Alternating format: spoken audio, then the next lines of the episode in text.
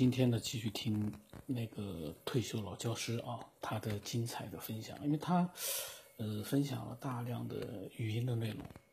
那么之前呢录的那些期里面，其实很多人可能也嗯听到了，就是说呢内容嗯还是非常的，至少嗯从我的角度来说呢，因为有很多我听不懂，但是我相信啊，因为他是对这个科学啊物理，他是有几十年的一个兴趣。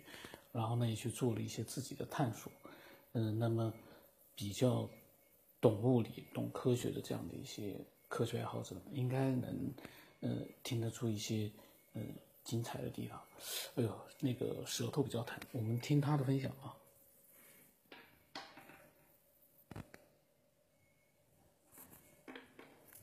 爱因斯坦推演出的全全部的。狭义相对论的一个体系，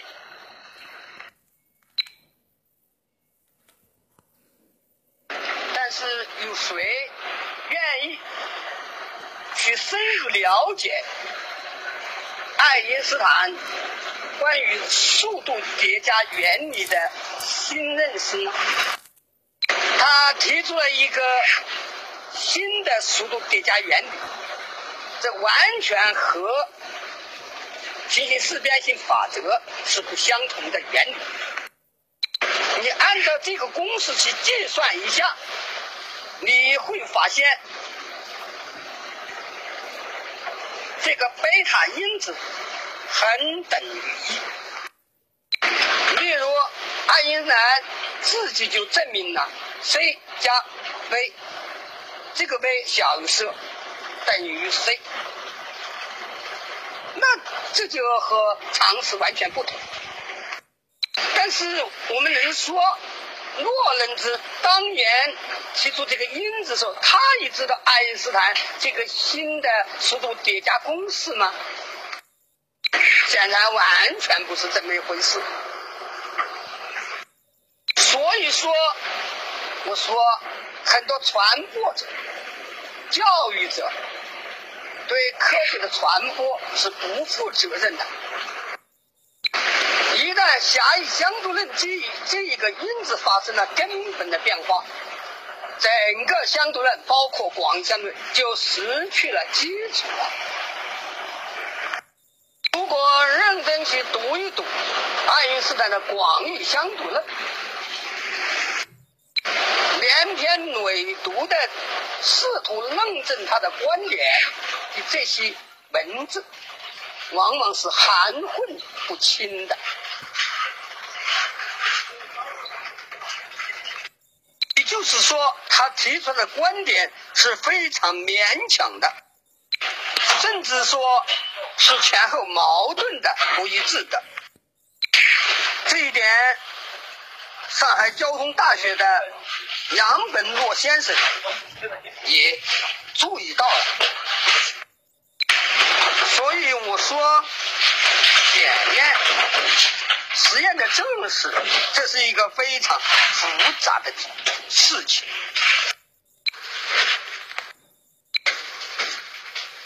其实最使我担心的，不是科学理论的不足或者是错误，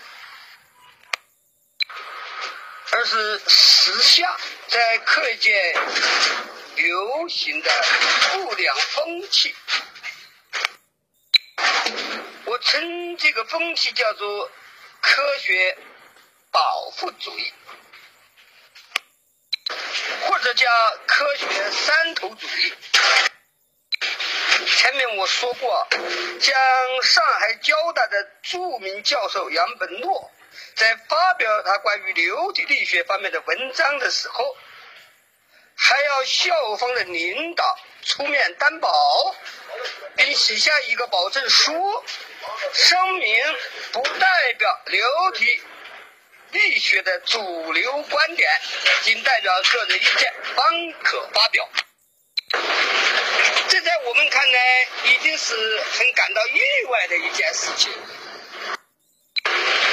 是放在大洋的彼岸就是在美国或者西方世界这种情况有过而无不及之处。科学被分成一些领域或者门类这是很自然的现象。但是科学家们居然以这些领域和门类来划分一种所谓底盘就像捡垃圾的人一样。哪些人在 A 这个区域，哪些人在 B 这个区域，他们好像有一种默契，有一种约定，不允许别人闯入他们的区域。一旦一个陌生的面孔进这个区域，他们就会认为这对他们的侵犯，并且会引发他们愤怒的情绪。我说的是一个大实话。因为美国宾夕法尼亚大学香槟学校的天文学家拉宾就深受其害。拉宾首先在研究星际，呃，在恒星际天文测定恒星际这些星体的速度方面，本来是有一方一些成就的。但是，当他将这些成就拿到这个世界上来的时候，他却受到了所有的人的反对和不待见。没有办法，拉登、拉宾只好改变他他研究的领域和方向。刚好这一点又催生了一个新的科学发现，就是关于暗物质的发现。不过让我们想想都觉得恐怖，甚至气愤。科学家，那就是专门以科学为职业、研究科学的人。按说。科学不管是什么人，也不管什么领域和门类，任何人都有平等的权利，平等的研究科学的权利，只要他愿意。但是事实上却不是这样，他们一些人好像形成了一种行规，成了一种协定或者默契。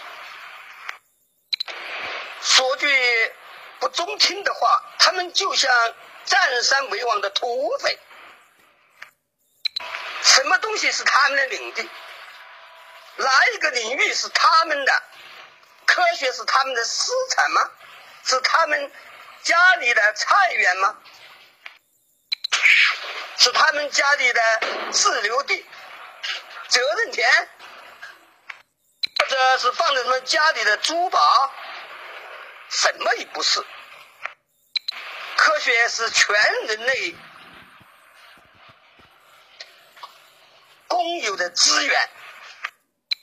那么，按照邓先生的话，科学是第一生产力，科技是第一生产力。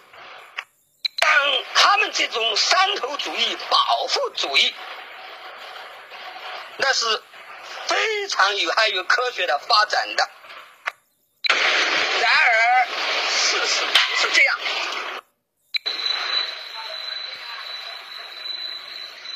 他们的这样一种作风，这样一种不良习气，长此以往。极大的人为的阻碍科学的发展，形成一种邪恶的势力。我对科学的前途感到忧虑。我觉得三头主义、保护主义泛滥起来的话，科学是没有未来的，人类是没有光明的前途的。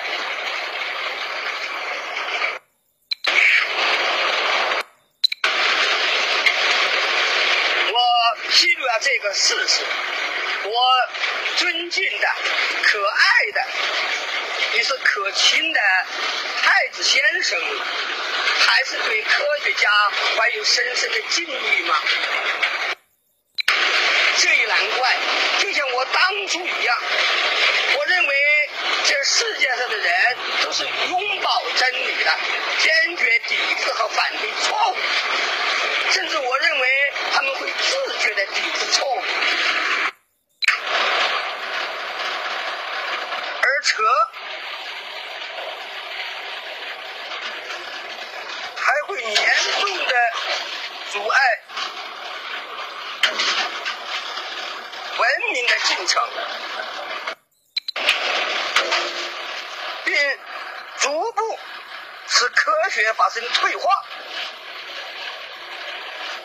他们就叫反动。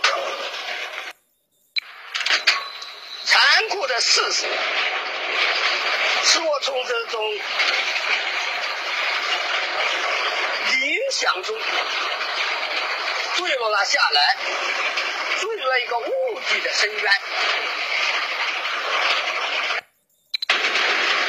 诚然，我们这一群人不是科学家，我们只是科学的业余爱好者。在这一点上，我们或者说可能对我们是一个有利的基础。我觉得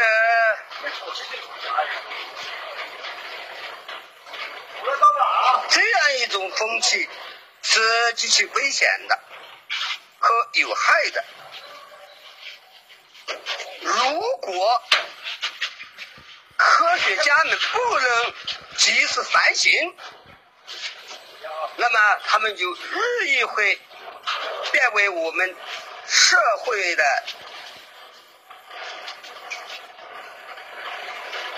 阻碍社会发展的一种势力，但是正因为是业余的，我们不是为以科学作为谋生手段的，那我们没有和科学相关联的利益诉求。我们对科学感兴趣，我们热生活，热爱世界。那我们更加热爱真理，真悟、错误、荒谬。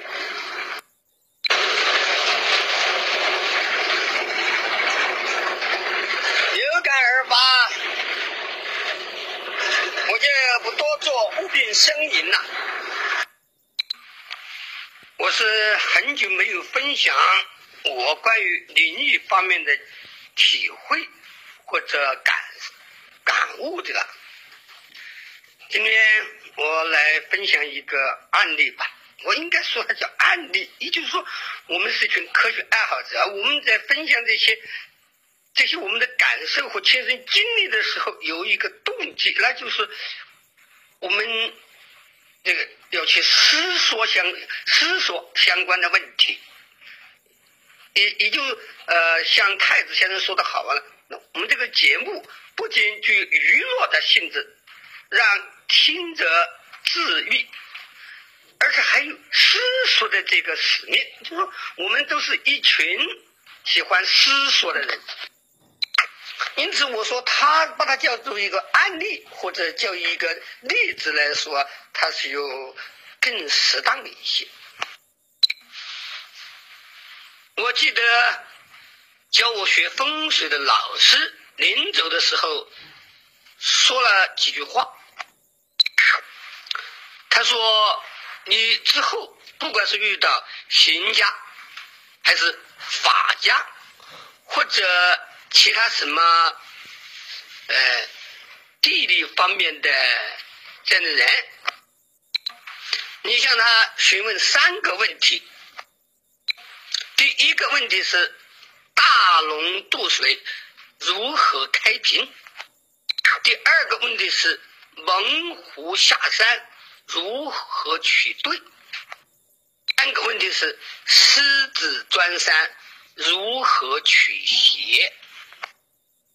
他就这么一说，但是却引起了我的一个新的想法，因为在这之前我遇到了一个人，准确的说，这是我教书时的一个同事。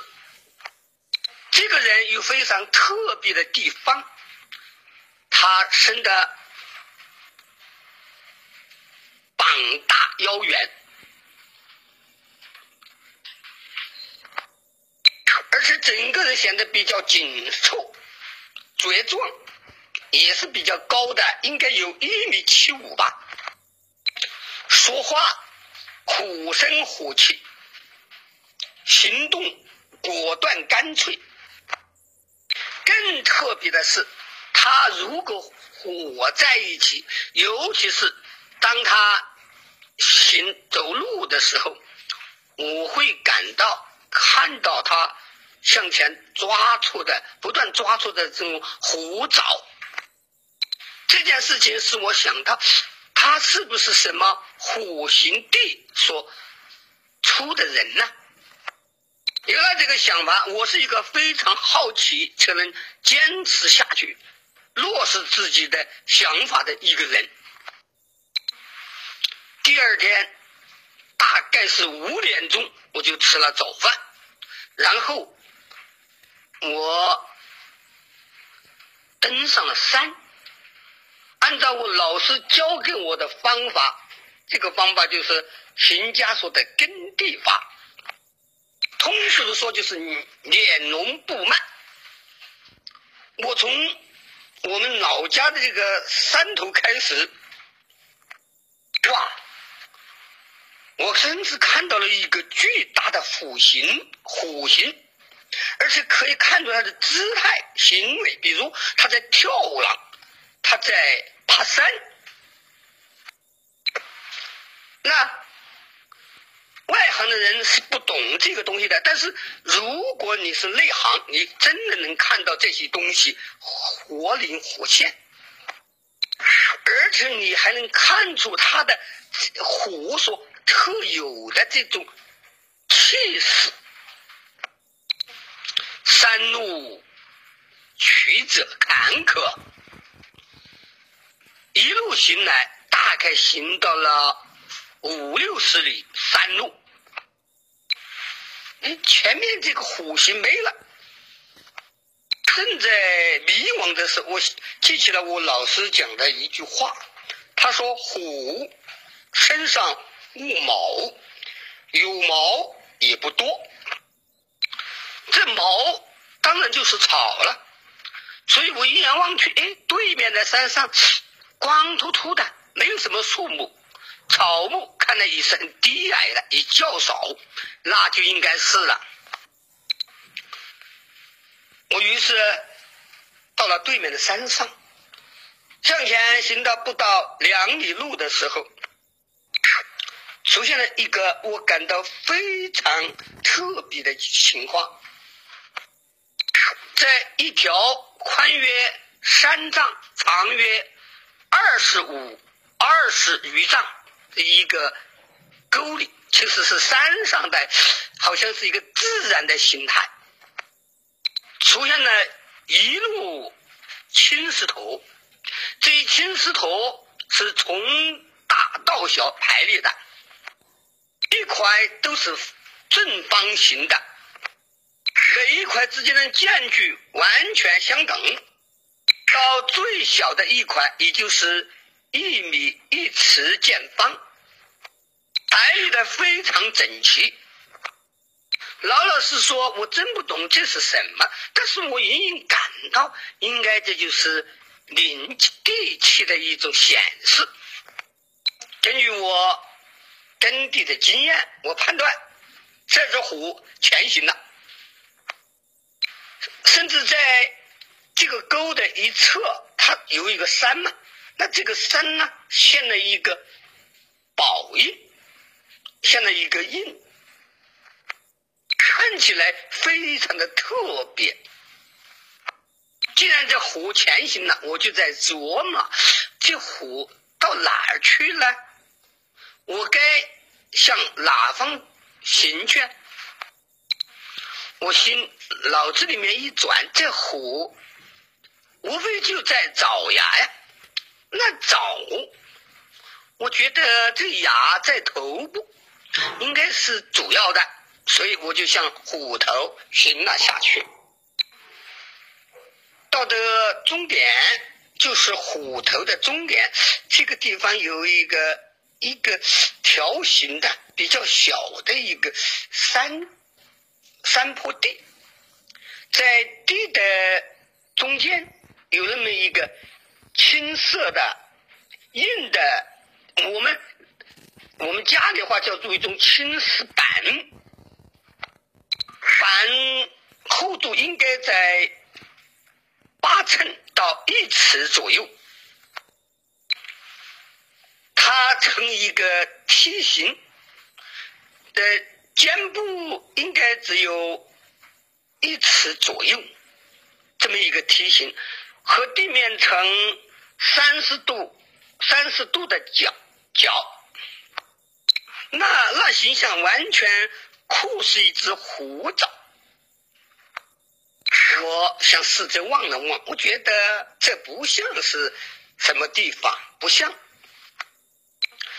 于是，我继续前行，沿着这个这个条形的地向前走，到了一个更大的，我们家乡说叫做湾，就在这个湾的内侧，呃，一开口处另一侧。有一有有一个山脉下去了，在这个山脉之前，我隐隐看到又有一块石板，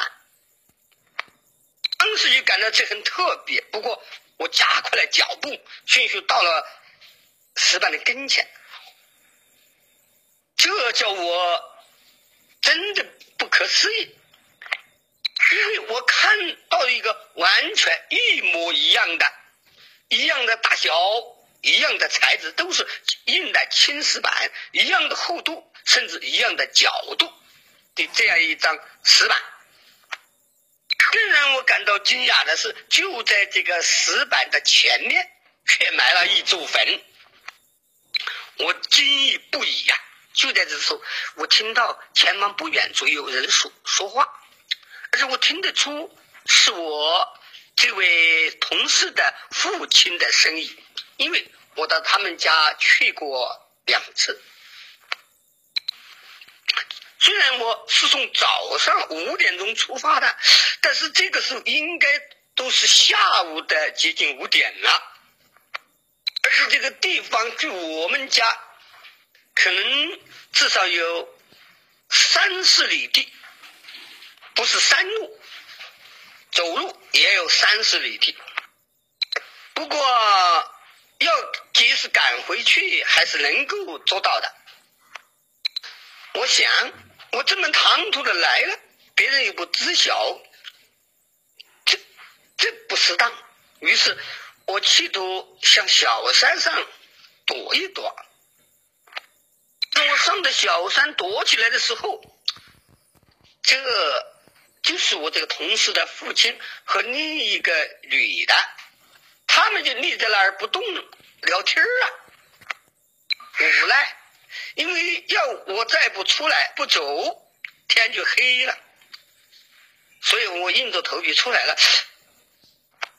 他发现了我，他说：“是你？”我说：“是我。”他说：“你有什么事吗？”我说：“来玩玩。”很奇怪，他没有再问什么东西。按说他是能。发出很多疑疑问的，但他没有。我非常着急，因为我实际上很激动。我说：“我想向你请教一个问题。”他说：“什么问题？你你说。”我说：“这座坟是谁家的？”他说：“这座坟是谁家的？”我说：“是这座坟是谁家？”他这座坟是我家的呀。哦，哦，原来如此啊！他说什么原来如此啊？我说你这座坟是谁给你葬在这儿的？是怎么回事啊？他说咱们附近有一个寺庙，寺庙里有一个和尚，大概是在祖父这一辈人，我们家对这个和尚比较好，也就经常给他拿一些菜或者米之类的东西。和尚临终的时候就说：“你们这是好人家，我没有什么报答你们的，我给你你们指一块地吧，你们就把你主人葬在那儿，没有说别的东西。”我这时才真的恍然大悟啊！原来这地方是一个不是虎形虎形。按照风水的规矩，这不是虎形去找去，所以那那他葬在这下葬在这个早具这里，那是很合适的。这样我就理解了，这这位同事怎么会现虎形？那。这个案例，我想多说几句。那确实说明呢，有一种东西能够转世投胎，或者说有一种东西它能影响我们人胎盘在胚胎发育过程中产生极大的影响，留下很强的信息。从那以后，我对风水它的真伪发生了很大的。态度上发生很大的变化，我觉得风水这个东西一定有一个什么非常非常深刻的原因，而且这原因是真实的。